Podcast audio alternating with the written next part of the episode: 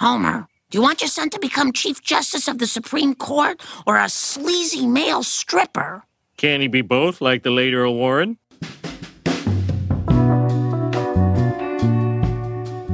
Hey everyone, this is Leon from Fiasco and Prologue Projects. On this week's Patreon only episode of 5 to 4, Peter, Rhiannon, and Michael are talking about the Warren Court.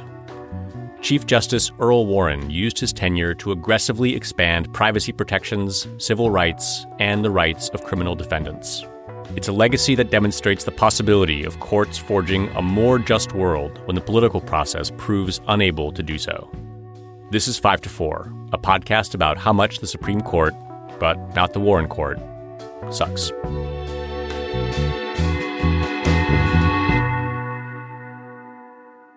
Welcome to 5 to 4, where we dissect and analyze the Supreme Court cases that have haunted our nation like your mother in law haunts the holiday season.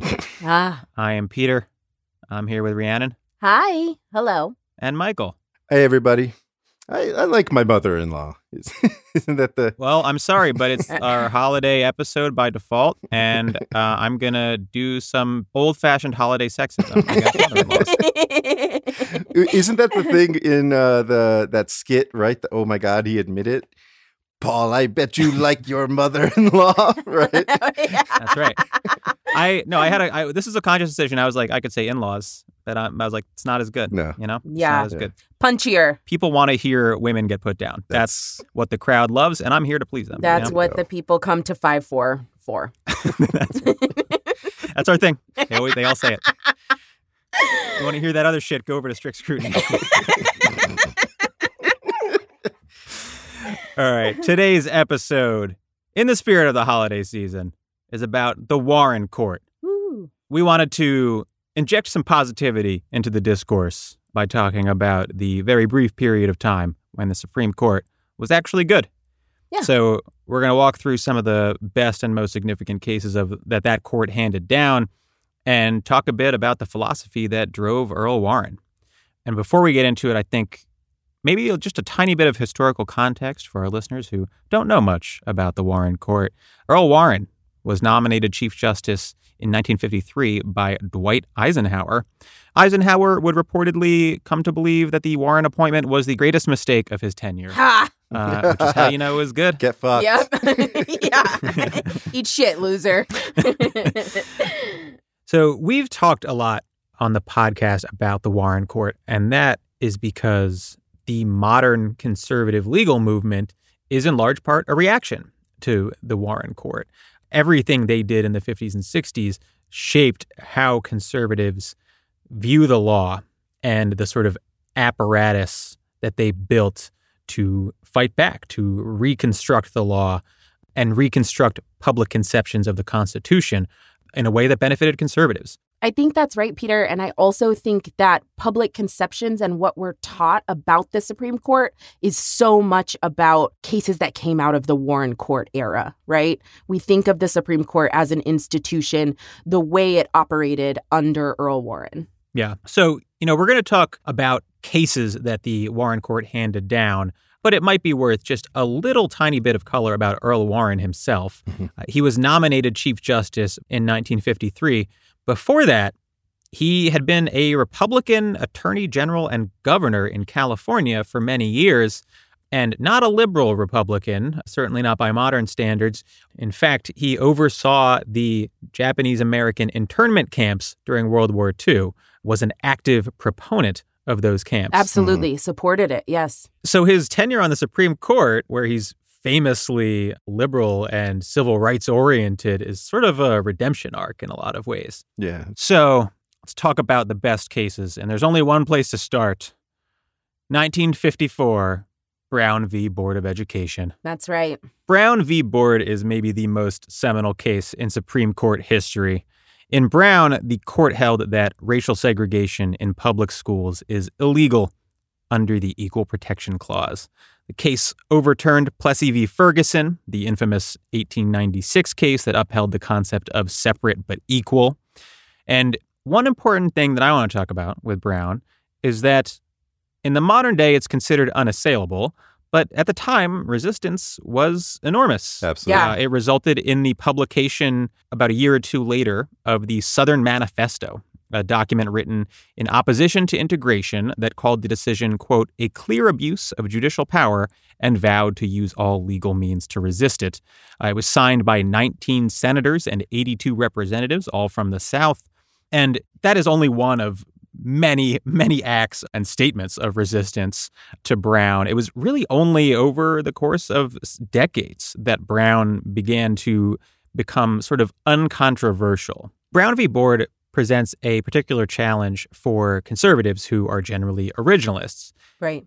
As many scholars at the time pointed out, it's very clear that at the time the Equal Protection Clause was passed in 1868, it was not being read to forbid segregated schools because there were segregated schools at the time. Right. And that's the sort of fact that originalists would generally cite as being dispositive, or at least strong evidence that racial segregation is constitutional. The opinion itself seems to reject originalism as a concept, saying, quote, in approaching this problem, we cannot turn back the clock to 1868 when the amendment was adopted. We must consider public education in the light of its full development and its present place in American life throughout the nation. So conservatives are sort of in a bind because politically it's considered monstrous to oppose Brown v. Board, but the originalist argument for supporting it is really weak. Uh, and as a result, there's like a cottage industry almost dedicated to this, where like a subset of originalist academic theory is dedicated to trying to square Brown v. Board with originalist principles. Yeah. But I think the fact that it is both so incompatible with originalism and so plainly a just and necessary decision that makes it a strong rebuttal to the utility of originalism. Yes. And that is why I give Brown v. Board of Education five out of five stars. yeah, you know, Brown v. Board, at least in the modern era, in terms of civil rights decisions by the Supreme Court, it really is sort of ground zero for the iteration, which we're familiar with today, the iteration of argument about so called activist judges. This is the Yeah. classic, classic activist decision, right? Which is that you don't see the Constitution doesn't talk about racial segregation. The 14th Amendment doesn't say that public schools need to be integrated and that segregation in public accommodations is unconstitutional. So in 54, like Peter said, it's pretty early still in the civil rights movement Mhm. and the Warren court a unanimous decision too. The Mhm. Warren court Right. really uh going out on a limb, swinging for the fences or whatever the fuck that is. yeah, yeah, that's right. the Swinging for the baseball fences. thing is. yeah. The, the one thing uh, I've been thinking about just listening to you guys talk, actually, it's just a thought I had just now is I think we've talked about this before that school segregation, in fact, now is like pretty bad, Right. right? Like is slid back to nearly the levels it was at back in the 50s. Yeah, if not more in some cities. Yeah. Right, depending mm-hmm. on, on where you live. Yeah. And I do wonder how much that contributes to Brown v. Board's popularity, right? Like if we had actual real integration, how much people would be on board with it. Yeah. Whether Yeah. or not they just like the principle Right. of it. right. So in other words, it's kind of like NIMBYism, right? Yes. Like people love the idea of Brown v. Board and they love the idea of desegregation, but only when they have the option themselves of still sending their kids to a segregated school totally. or living in a segregated neighborhood. So it is the efforts over the last few decades at resegregating schools and creating white suburbs and all that that has given the space for so many uh, moderate white people to think highly of Brown v. Board. Mm-hmm. And one of the reasons why Brown v. Board of Education is so important and so impactful was because it was a unanimous 9 0 decision. Yeah, the fact that Brown is unanimous is important mostly because Warren did reportedly quite a bit of coalition building to get there. And it was sort of the first evidence that he was uniquely talented at this, at pulling people in, structuring opinions such that they were a little less objectionable to the more conservative justices, et cetera. Right. And the clear understanding from that coalition building, the clear sort of understanding in Earl Warren that the work they were doing was political. Right? Mhm. Right. Understanding what a unanimous decision would mean for the country, that comprehension, just clocking that, like, it can't just be a 5 4, it can't be a 7 2 decision. This one needs to go 9 0 for our country, right? Yeah. So the next case on our list is Mapp v. Ohio. And this is a case I'm really excited to talk about because it's the case that established the exclusionary rule, a really important rule in criminal procedure that limits police privacy abuses in, in criminal law. You know, my work day to day as a public defender, a lot of it flows from this case in particular. Mapp v. Ohio is about the Fourth Amendment. And it's actually wild to think about how we didn't have this case. We didn't have the rules that come out of Mapp v. Ohio until 1961. Like, this is about the time that Stephen Breyer, Justice Breyer, who's on the Supreme Court now, that's about the time he started law school, right? like, these are like within people's lifetimes. Within their careers. Right, right. Within their careers, these foundational concepts that are now, you know, just kind of like ubiquitous in the law. It's just crazy to think about how actually recent these decisions are. So let's talk about what was going on in Mapp. First, just a little bit about the Fourth Amendment. You know, the Fourth Amendment doesn't mean anything without something called the exclusionary rule. We've talked a lot on the pod before about how having a right it doesn't mean anything on paper unless there's a legal remedy for when your right is violated. So, the exclusionary rule is the remedy in Fourth Amendment law. Simply put, the exclusionary rule means that evidence that police obtain illegally, you know, in violation of your Fourth Amendment rights, cannot be used against you if they charge you with a crime. It can't be used against you in that criminal prosecution. So let's just talk about like a quick example. Say police bust down your door, they search your house without a warrant. Obviously, that's illegal under the Fourth Amendment say that during that search, they find a kilo of cocaine and three unregistered handguns. Plus, they find a ledger on your desk that says drug sales. You know, pretty obvious what's going on, right? They confiscate all those items. They take pictures of everything. They send the drugs off to a lab to be tested, you know, all of that stuff. And then they charge you with drug trafficking and unlawful possession of weapons. They're going to throw the book at you in court. They've charged you with this crime. These are serious felonies. But wait, not so fast. We have the exclusionary rule. And because we have the exclusionary rule, the police and prosecution cannot use that evidence they obtained illegally against you. Because they broke into your house illegally, they can't use the drugs or any of the photos they took. They can't use the guns that they found in your house. The cops who were there cannot testify about what they saw and what they collected, right? That evidence has to be excluded from your case hence the exclusionary rule. And of course, the idea is that, you know, police shouldn't be able to use evidence they find in violation of your rights. That would just incentivize police to continue violating your rights in the name of crime investigation, right? So the exclusionary rule existed before Mapp v. Ohio, but it didn't apply to the states. This case fully incorporates the Fourth Amendment, including the exclusionary rule against the states. And so we've mentioned in the recent past, just in the last episode, I think, that the Bill of Rights did not originally apply to the states, only to the federal government. And so this incorporation, where the Fourth Amendment was made to apply against the states, that didn't happen fully until this case, until 1961 in Mapp v. Ohio. So this means that the Fourth Amendment was only read to protect you from unreasonable searches by the feds, not state police, right? NYPD, APD, LAPD, they could do whatever they wanted. There was no exclusionary rule that applied to their illegal searches and seizures. Well, let's hope they were on their best behavior. You know? you know, part of this story, there is a long line of Fourth Amendment cases after Mapp v. Ohio that chip away at the robustness or sort of full potential of the exclusionary rule. But we're here to talk about the Warren Court doing it right, at least like setting some of this stuff up. And I think when you read Mapp v. Ohio, what I think is really cool about this case is the way that they are discussing the right, your Fourth Amendment rights, expansively. They're talking about the right to privacy. They're talking about how the Fourth Amendment would be meaningless, a mere, quote, form of words if they didn't do this, if they didn't apply the exclusionary rule and incorporate the Fourth Amendment against the states. In the majority opinion, it says, quote, Without that rule, the freedom from state invasions of privacy would be so ephemeral and so neatly severed from its conceptual nexus with all brutish means of coercing evidence as not to merit this court's high regard as a freedom implicit in the concept of ordered liberty.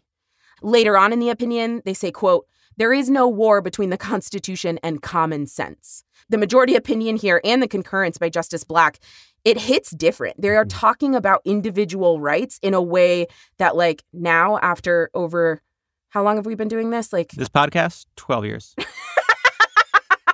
two years, two years of reading like modern court, like the way that you know the Roberts Court like Mhm. talks about rights and stuff. It's just it's a, it's a completely different framework. It's a completely different approach. There's a concurrence written by Justice Black where he agrees. He says, you know, the Fourth Amendment should be incorporated against the states. The exclusionary rule should apply in state court proceedings as well. But he says, I'm not getting that just by the Fourth Amendment standing alone. But when I look at the Fifth Amendment, which protects your right against self incrimination, and I put that with the Fourth Amendment, right? Those concepts together, you get this notion, right? And that's just, you, you do not see Supreme Court justices writing about deriving rights, deriving constitutional protection from the vibe, themes of the Constitution. Right. They're just not writing like this anymore. Right. They don't extrapolate rights. Let's put it that way. Exactly. So, Mapp v. Ohio, super important in criminal law and the law of criminal procedure. And the other thing I want to say on the facts, it's a very cool case. Originates out of the police investigating a bomb that went off at Don King's house. Don King, the boxing promoter who worked with Ali. There's like a gambling ring. Dolly Mapp, who is like a fucking badass, is the named plaintiff in this case the woman who stood up to police, who showed up at her house looking for a suspect and showed her a fake search warrant. Dolly Mapp is a really, really interesting character. I don't know if you guys learned about Dolly Mapp when you well no. You No. two you two didn't do criminal procedure. Correct. in law school. I did criminal procedure in law. Oh, you did? Yeah, I just never in practice. Yeah. In my Crim Pro class, we learned a little bit about Dolly Mapp. She lived for quite a while, I think into the 90s, and talked really openly about this case and about how she was fed up with police abuses and thought that her rights had been violated. And yeah, it's a great story. There are great interviews you can see with Miss Mapp talking about what happened. Yeah. So, moving on from criminal procedure, uh, we're going to take a look at libel law. It's New York Times v. Sullivan, and it's about libel, First Amendment protections of the press, and, and that sort of thing. Of course, since it's the Warren Court and it's the 60s, it's also about civil rights. In this case, what happened was a city in Alabama was charging Martin Luther King Jr. with perjury. And the New York Times ran an ad placed by various black clergymen and Southern activists soliciting donations for King's defense. The city manager, I believe, uh, Mr. Sullivan, requested that the New York Times retract the ad, saying that some of its statements about his employees were false. Under Alabama law, the Times had an opportunity to like cure this by retracting the ad after Sullivan demanded they retract it. And the New York Times did not. And so Sullivan sued them and won a $500,000 jury award. The Times appealed to the Supreme Court, which held in what is a very important case for modern journalism that public figures have a heightened standard when suing the press for libel. And they have to show not only that what the press said about them was false, but that the media in question knew it was false or was reckless in regards to the risk of it being false. Right. So if you have a source, if you're a journalist and you have a source that tells you something and you reasonably rely on that source, you're not going to get sued for libel if it turns out your source was wrong. Just as an example, this is called the actual malice standard, although that doesn't really refer to malice in your heart. And this is what Donald Trump is talking about when he says they want to open up the libel laws. They want to make it easier to sue the press. Yes. They want to roll back this decision in particular. Yep. Right. And Times v. Sullivan is very close to my heart because it stands for the most important principle in American law, which is that you should be able to talk shit about famous people. That's right. That's exactly Yeah. right. Exactly. That's like one of the only things I sincerely believe. Yeah. You should be able to say whatever the fuck you want about politicians. yeah. they put themselves out there like dipshits and act like absolute fools on TV. So, yeah, I'm going to talk shit about them. Yeah. All right. But honestly, what's even more important than talking trash about politicians? Let's say I'll say it together. Voting. Voting. Rhiannon just staring at us. and that brings us, folks, to Reynolds v. Sims, uh, which is a seminal 1964 voting rights case and probably the most significant voting rights case in United States history. Yeah. Yeah. At the time of this case, in many states, legislative districts were not divided by population. And this case is specifically addressing the Alabama state legislature, where 25% of the population controlled over half of both the state House and the state Senate. And district lines were still drawn based on the census of 1900. Oh my God. Jesus. so, literally, like 60 years before. And the court struck that shit down, holding that states must, quote, make an honest and good faith effort to construct districts in both houses of their legislatures of nearly equal population as is practicable, end quote. So, you know, the rationale is very simple and powerful, right? The court had previously declined to intervene in these cases, saying that they were political matters. But what Reynolds held was that the dilution or debasement of your vote is a violation of the Equal Protection Clause. One person, one vote. This case is where that principle emanates. Another interesting thing about this case is that the court specifically said you can't emulate the United States Senate, right? Where there's just two senators per state, regardless of population or size. Right. Like that is not good enough. It needs to be population based in state senates too, because the US Senate was like based on this very specific political compromise that was specific to its time, right? Right. Right. So they're explicitly saying like just because the federal Congress does some bullshit doesn't mean you can too. Right. Right. We all know this is actually not consistent at all with anyone's idea of democracy, Yeah. but we're stuck with it. Right. Right, right. Yeah, that's very close to what the court says. Yeah. In some ways, the central holding of this case, that districts must be apportioned by population, is now settled law, completely unchallenged in federal courts. But really, Reynolds has been carved down to its bones because the principle undergirding it, that the dilution of voting power is a violation of equal protection, requiring court action, has been all but rejected by the Roberts Court, who implicitly endorsed partisan gerrymandering in Rucho v. Common because Mhm. Sort of this classic example of conservatives accepting the literal word of the Warren Court era decisions while rejecting the principle that they like very clearly stand for. Right. Right. Exactly. I don't think there's actually any way to square Reynolds and Rucho, but they act like as, you know, well, what Reynolds stands for is that the districts need to be equal population. So it doesn't matter if like one political party is just like doing insane things with, with districts specifically to dilute the vote Right. of their opponents. Right. That that doesn't matter. Right. That's not what the Warren court was concerned with. Like, come on, get the fuck out of here. Right. Exactly. But that said, the Warren court could not have anticipated the absolute shenanigans going on at the Supreme Court now. And that is why I give Reynolds v. Sims five out of five stars. Excellent.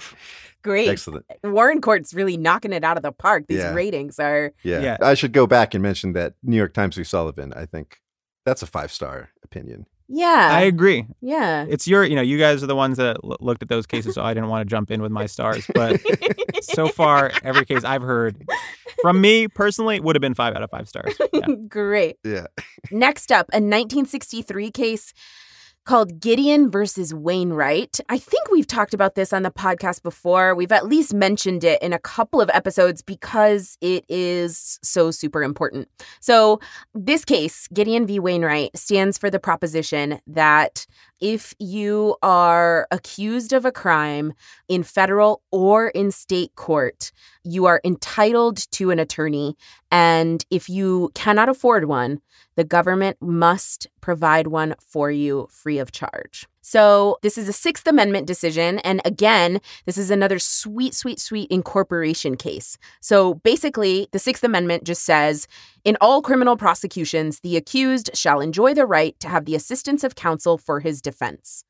But again, you know, at the beginning, this didn't apply to proceedings in state court. This was only applied to federal court proceedings. So it's a really short opinion, actually, written by Justice Black. And there are some really incredible, kind of, again, expansive powerful invocations about justice, liberty, equality, and why this right, the right to counsel, has to be read into the Constitution, right? Yeah. The majority says in the opinion, quote, "The assistance of counsel is one of the safeguards of the 6th Amendment deemed necessary to ensure fundamental human rights of life and liberty. The 6th Amendment stands as a constant admonition that if the constitutional safeguards it provides be lost, justice will not be done." What I really like about the opinion too is the way that it's weaving in the reality of the discrepancy in access to justice based on somebody's wealth, right? So it's a recognition here that somebody who is poor does not have access to the justice system in a way that, you know, a moneyed defendant who can hire private counsel does. There's another quote from the opinion here. The right of one charged with crime to counsel may not be deemed fundamental and essential to fair trials in some countries, but it is in ours. From the very beginning, our state and national constitutions and laws have laid great emphasis on procedural and substantive safeguards designed to assure fair trials before impartial tribunals in which every defendant stands equal before the law. This noble ideal cannot be realized if the poor man charged with crime has to face his accusers without a lawyer to assist him. So, just really kind of bold, powerful language that sadly, like, you just don't see from more modern writers Yeah. at the Supreme Court, even the so called liberal wing. Right. And, you know, I think we've talked about this. Gideon is my probably my favorite case of all time, and I think yours too, Ree. And the principle here feels very essential and quintessentially American, right? Everyone's entitled to a lawyer. If conservatives had controlled the court for the last 60 years, you would not be entitled to a lawyer. I fucking That's right. guarantee it. That is a fucking fact. Yeah. Absolutely. Yeah. And, you know, you can tell in part because of the way that they've whittled away at the sort of implications of this right by not doing anything to protect the quality of lawyer that you're entitled to, Right. right? And the quality of representation that you're entitled to. Right. But the heart of this case remains a promise that no, like, sincere conservative, sincere originalist could come to on their own, right? It's something that you could only get from a court that viewed civil rights as something to be affirmatively protected. Yeah, and just one more comment about how fundamental and like important and popular this case is among public defenders, right? Who there wouldn't be a public defender system without Gideon v. Wainwright. I know more than one per- I know several people with Gideon v. Wainwright tattoos, Gideon v. Wainwright artwork that's like hung up in public defender offices. This is a foundational Rachel, we should consider cutting this. I don't know. I don't know that I, I want everyone to know that Rhiannon knows people like that. Guilt by oh. association by association. I associate with Rhiannon who associates with these people, and it's very and I don't like it. I don't like it at all. Michael, I just re-listened to one of the Roe episodes, and you literally say that you won't share your plans for revolution in the podcast. So I don't think you really have any room to maneuver here. Fair enough. I do want to say, Ree, I feel like you have a conflict of interest, though, because you like Gideon. Mhm. It's the reason you have a job. Public defenders wouldn't exist. Right. You have a Yeah. pecuniary reason to like. Yeah, Gideon. I'm a I'm a Right. lobbyist for Gideon. Yeah, yeah. Yeah. I love it out of the kindness of my heart. Right. I Uh-huh. love it because I am a man of generosity. Yes. You know, a benevolence of spirit. Glad we established that on the podcast. Listeners really did need to hear Yeah. that. I agree. Well, so we talked about your two favorite Yes. that Peter said was uniquely American. I want to talk about my favorite case, which I also think is sort of uniquely American, Oh, absolutely. which is Miranda v. Arizona. And this is a case where I have uh, no doubt all our listeners have heard of. It's probably the most well known Supreme Court case. Miranda warnings are something that just about everybody knows and is aware of. And so it's worth discussing how they came to be and how they are somewhat controversial and disliked in some circles, which I found very surprising Yes. when I started doing research on Miranda in law school. So, we've talked before about how the Bill of Rights didn't really apply to the states prior to the Civil War and the Civil War amendments. And after the passage of the 13th, 14th, and 15th Amendments, especially the 14th Amendment, a long process started called the incorporation of the Bill of Rights to the states, where the Supreme Court slowly but surely affirmed that yes, the Fourth Amendment applies to the states and states have to respect your Fourth Amendment rights. And yes, the Seventh Amendment, and on and on. And that's ongoing. I don't think the Second Amendment was incorporated against the states until 2008. Mhm. So the Fifth Amendment was incorporated in 1964, also a Warren Court decision, Malloy v. Hogan. And so two years later, they were directly confronted with this question of when does police interrogation at the state level violate people's Fifth Amendment rights? And so Miranda was actually a consolidation of four cases, which the court described as having a few important features in common, which was incommunicado interrogation of individuals in a police dominated atmosphere, resulting in self incriminating statements without full warnings of constitutional rights. And what the court said was look, this is inherently coercive. Yes. Mhm. Being held in a room for three hours, four hours, and not being able to talk to anyone, uh, let alone a lawyer, being an unsophisticated civilian who doesn't know how this stuff works, sitting across from people who literally do this for a living, who've been trained on it, who know how to do this in and out, that you can never trust that any confession that comes out of that is voluntary. Exactly. Right. So, what happened here is pretty remarkable. It is maybe the only prophylactic Supreme Court decision. Certainly, off the top of my head, I can't think of others where usually courts say, we need a case or controversy. You need to come to us after something has happened and tell us what went wrong. But here, the Supreme Court saying this is just too dangerous. It's too much of a constitutional risk. So you have to do these things to mitigate that risk. The police have to tell you that you can have a lawyer present during questioning. The police have to tell you that you can remain silent. You don't have to answer their questions, which is what gave rise to the Miranda warnings. And it is, again, the height of judicial activism going out and deciding issues before they even happen. Right? Saying that this could very well be a coercive interrogation before the interrogation even starts. It's also, like I said, the most well known and popular decision in the Supreme Court history. Absolutely. Mm-hmm. Yeah. So I don't know what that says about judicial activism and the stigma attached to it, but it's something that I don't think most law professors and people in legal circles really reckon with Right. that much. Yeah, Michael, I had never thought about it in these terms until you talked about Miranda. I mean, you know, like I'm the one who like litigates Miranda a lot, Right. right? But I had never thought about it until you started talking about it in the uniqueness in the way the court handles the problem, right? Right. So usually, like you're saying, the Supreme Court says, no government or no whoever, you can't do this anymore, Right. right? And they are saying that in Miranda, but they're also adding, here's what you will do, right? Right. Going forward. Exactly. And it's really incredible. And I think the power of that treatment is why even every layman in America knows on a basic level what your Miranda warning means. Right. Right. That's right. It did the impossible. It forced police officers to articulate a full sentence. you know they read it off cards. yeah. Yeah. They don't yeah, and they read everything off off little like um printouts that they carry with them. So um that makes it tougher because, you know, Mhm. the Ill- illiteracy. right. I do want to talk about because something I was like surprised to learn. You know, I, I had a, a sort of seminar class where we got into Miranda a lot in law school. Is that there was very strong opposition to it immediately, and that opposition continues to this day. Yeah. Congress was like enraged by this, and they passed a law purporting to overturn Miranda.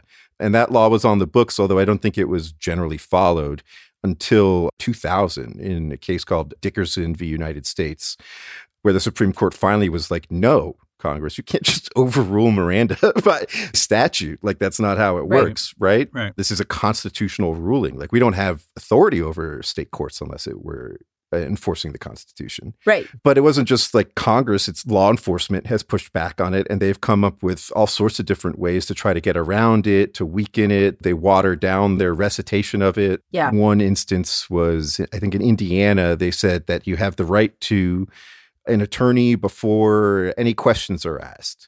And then there's a number of other rights. And then they say at the end, this applies throughout.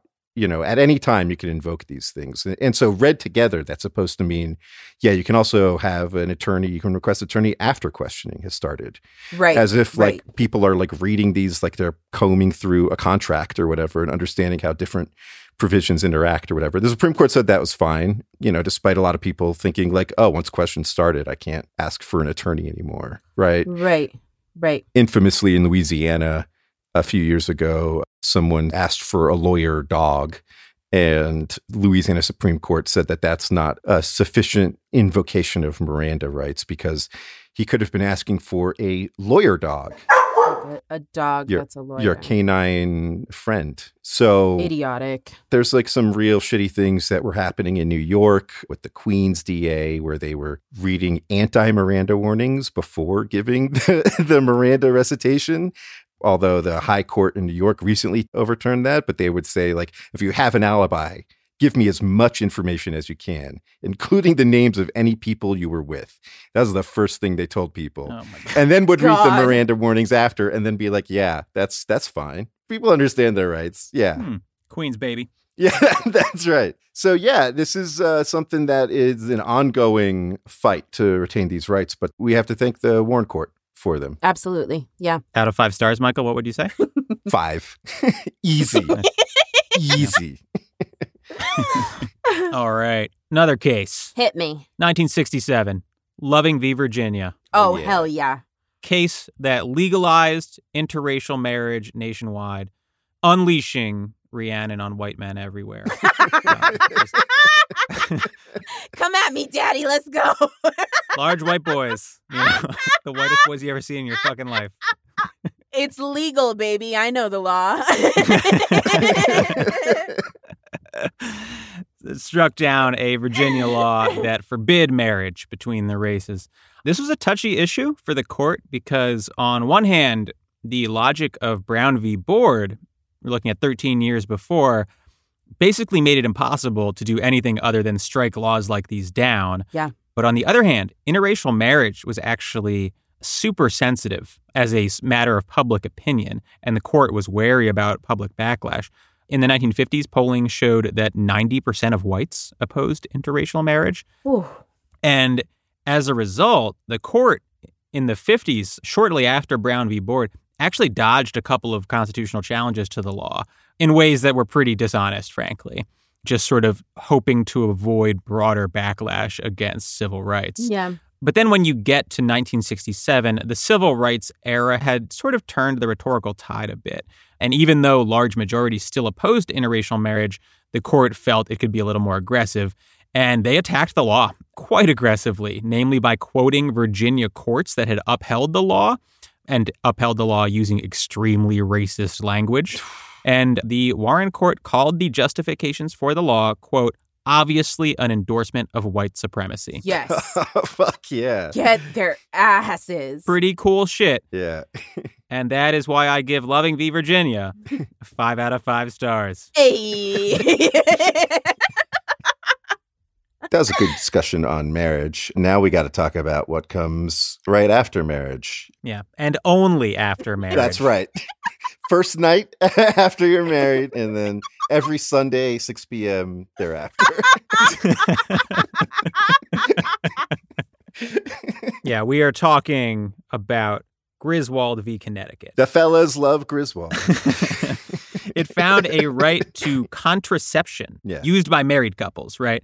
And it found that right in the substantive due process clause of the 14th Amendment in what they said was an implied right to privacy, which would then go on to be the underpinning for Roe v. Wade. yes. Mm-hmm. As a result, the fact that Roe v. Wade is not doing great right now, I would say, Mhm. has caused some people to perhaps speculate that any right to contraception you might have is about to get tossed out the window expressly or implicitly, which is, I think, probably. I don't know if it's correct in the sense that the court would actually go there, but certainly if the court does away with the right to privacy, then there goes your right to contraception as a married person. That's right. Are states willing to just start fucking with contraception laws and, and outright banning it in certain situations?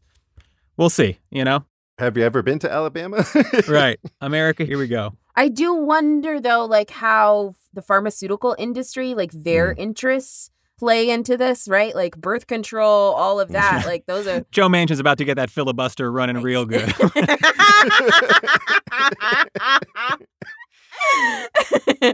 yeah, I mean, it would be a big money loss for some business interests if people weren't buying all this medication. We're literally forbidden from buying Right. some of their most, you know, commercially successful Right. medication. Yeah. I will say that of the potential next steps that the court might take after striking down Roe v. Wade, I feel like the hype about gay marriage being legalized hmm feels a little overblown relative to what could happen to contraception Yes. for vulnerable populations. I think that's probably right. Yeah. Because Obergefell had equal protection rationale behind it as well. It's not just based in this substantive due process concept.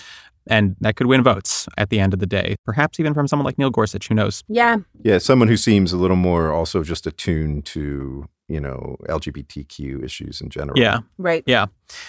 So we're not even coming close to hitting all the great cases from the Warren court. We had Brandenburg v. Ohio, where the court held that speech could not be outlawed just for advocating illegal activity. Heart of Atlanta Motel v. United States, where they upheld the Civil Rights Act under the Commerce Clause. A lot of hits.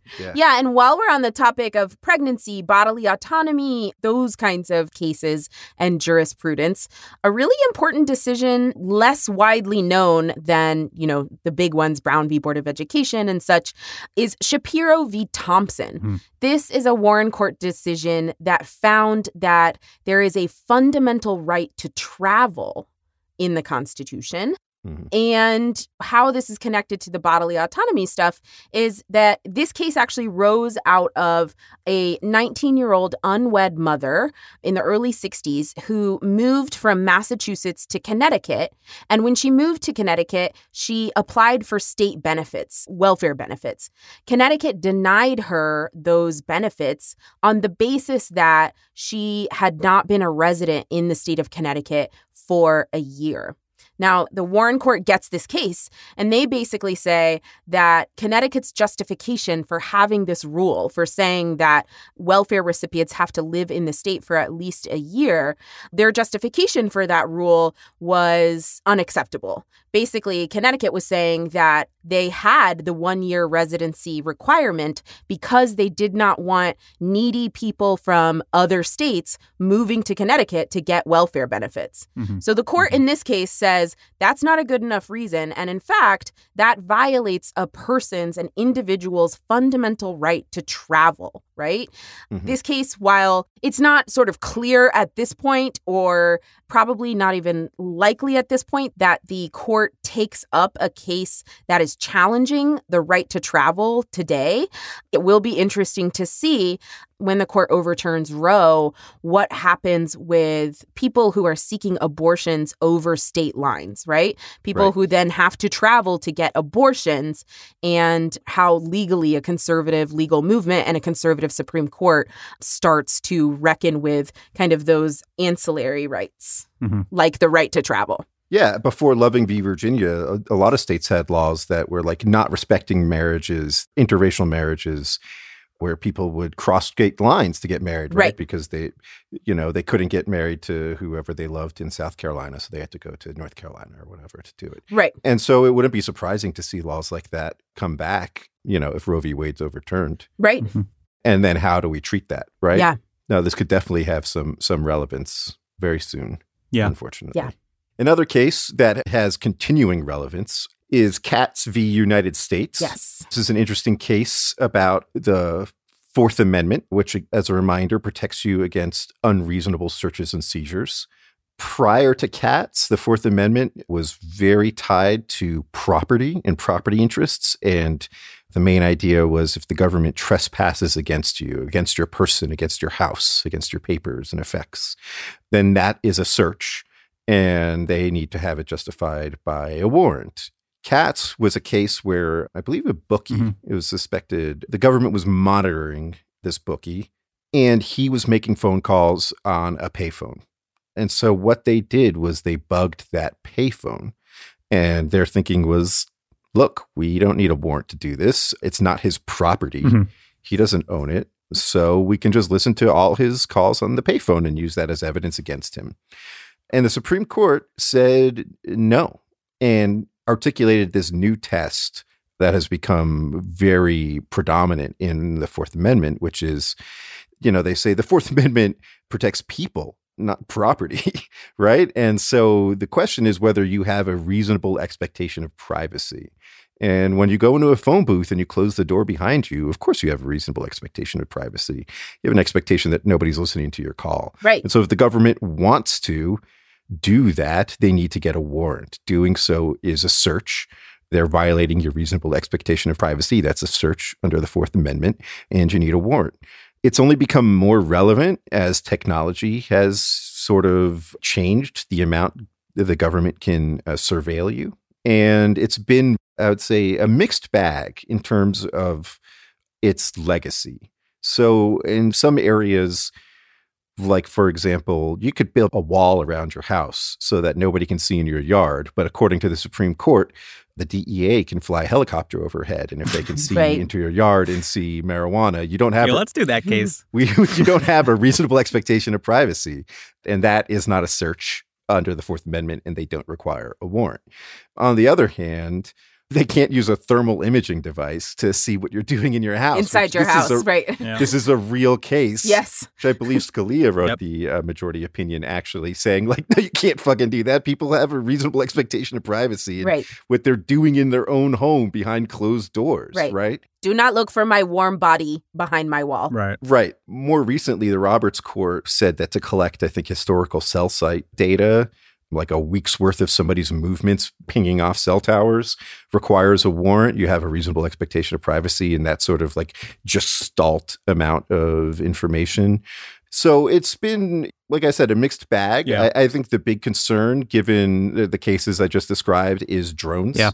And drone surveillance, and whether or not they're going to treat that more like thermal imaging or they're going to treat that more like helicopters overhead right? Right. but it is a case with like very very contemporary relevance and and continues to do a good job i think overall of protecting our rights Yeah, it's been weakened in some respects, but Yeah. the core right is still there. And the sort of common sense approach that the court Yeah. articulated has carried forward to a large degree to the modern day. right. And for the record, still makes total sense as Yeah, like a standard. It's just such a reasonable standard. Yeah You know, the cops were just basically saying, well, like, you know, this shouldn't count as a search. And the Warren court was like, well, you were fucking searching though, weren't you? Like, right. right. yeah yeah yeah So we should also mention that we don't think the Warren court and every case that came out of the, you know, time period when Earl Warren was Chief Justice, we don't think that every single case was perfect. You know, we've done an episode on Terry v. Ohio very early on. That's the case that basically allowed stop and frisk. Mhm. That was under Chief Justice Earl Warren. And we talked in that episode about how at the time, I think the Supreme Court was limited in their sort of foresight. They couldn't predict the size of the police state and what would come out of surveillance and policing in the modern era. But that's not the only one either. Brown v. Board of Education had a follow up case, Brown 2, mm-hmm. which in a lot of ways took the momentum out of the push for desegregation in public schools.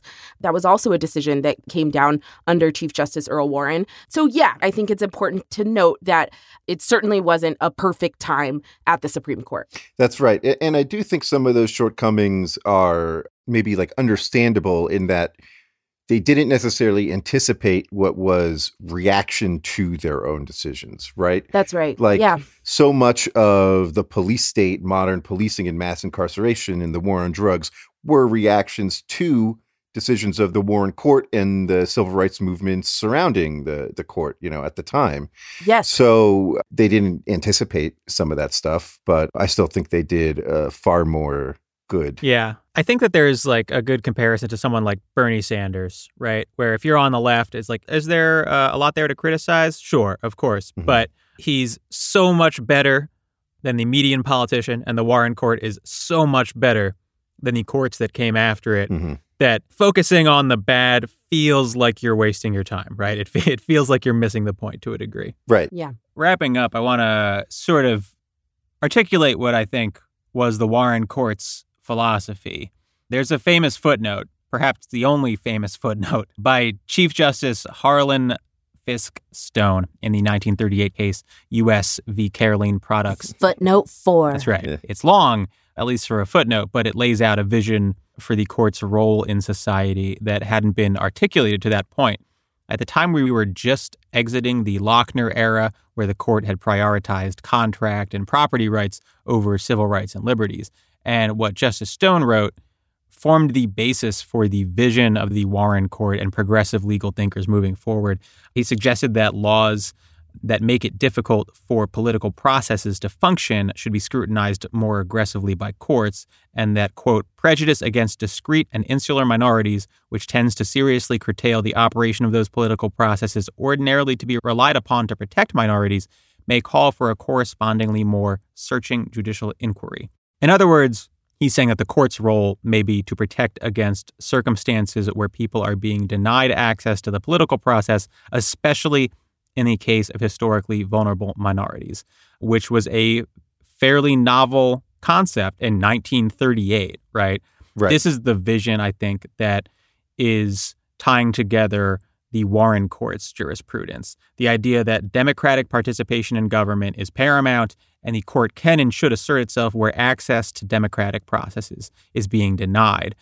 The conservative critique of the Warren Court is that it was too detached from the Constitution, too reliant on the whims of judges. But the reality is that before intervening, Warren was always asking a simple question Is there a reason why this issue cannot be addressed through traditional political processes? If there was, the court was much more willing to intervene. Right. And as a result, we saw the end of expressly legal segregation, the elimination of various grossly anti democratic voting practices, the protection of private speech from aggressive state action, the vindication of minority civil rights. That's not an output of judicial activism, it's the output of a very specific vision of what the court's role in our constitutional system is. And you Yeah. can contrast that with conservatives' like abstracted conception of the law as the mechanical affirmation of the priorities of an ancient generation, Yeah. which, you know, even if you pretend they consistently apply that idea, is just inherently amoral and circular. Yeah. And I think that the achievements of the Warren Court stand on their own as a rejection of the conservative vision of the Constitution. Like, look at the vast apparatus of rootless, formalistic rules that modern conservatives use to rationalize their holdings. And then look at like the very simple guiding principles of the Warren Court. Yes. yeah. Time Yep. after time, the Warren Court affirmed and enforced the basic ideals of democracy and liberty. And that is why I give it five out of five stars. A glowing review. Yeah. All right. We're taking six months off. Uh, But we'll be collecting all your Patreon fees right now for the next six months. we are taking the holiday season off as we deserve and as you deserve. Uh, and we'll be back with full fledged episodes in mid January. Case TBD. we will be dropping a special episode in the coming weeks, something that a lot of people have requested, which is what sort of organizations you can get involved with that are court adjacent and do good work. We're going to drop some names and some some routes for getting involved. We will be hosting a few events. We're going to do a holiday Q&A hangout Yes. I can't wait. and then we will be back in the new year with some new shit, perhaps a 5 to 4 Twitch stream. yes. Ooh. We're going to become gamers.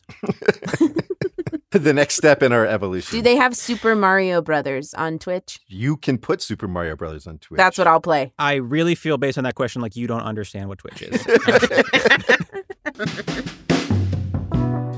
Follow us on Twitter at 54pod. Thank you for subscribing to our Patreon. We love and appreciate you. And we will see you in the coming weeks. All sorts of shenanigans we're getting into. Happy Happy holidays. holidays. Happy holidays. Merry Christmas. We're saying it. Yeah. Not me. Five to Four is presented by Prologue Projects. This episode was produced by Rachel Ward with editorial support from Leon Nafok and Andrew Parsons. Our artwork is by Teddy Blanks at Chips NY, and our theme song is by Spatial Relations. when I was a teacher, I taught fifth grade. You're trying to build a culture of like college is the expectation. All of us are going to go to college, right? And so you build that into stuff like every day. Like in college, this is how you um, talk about books and blah, blah, blah, blah, blah. One time, had to have been a solid seven months into the school year.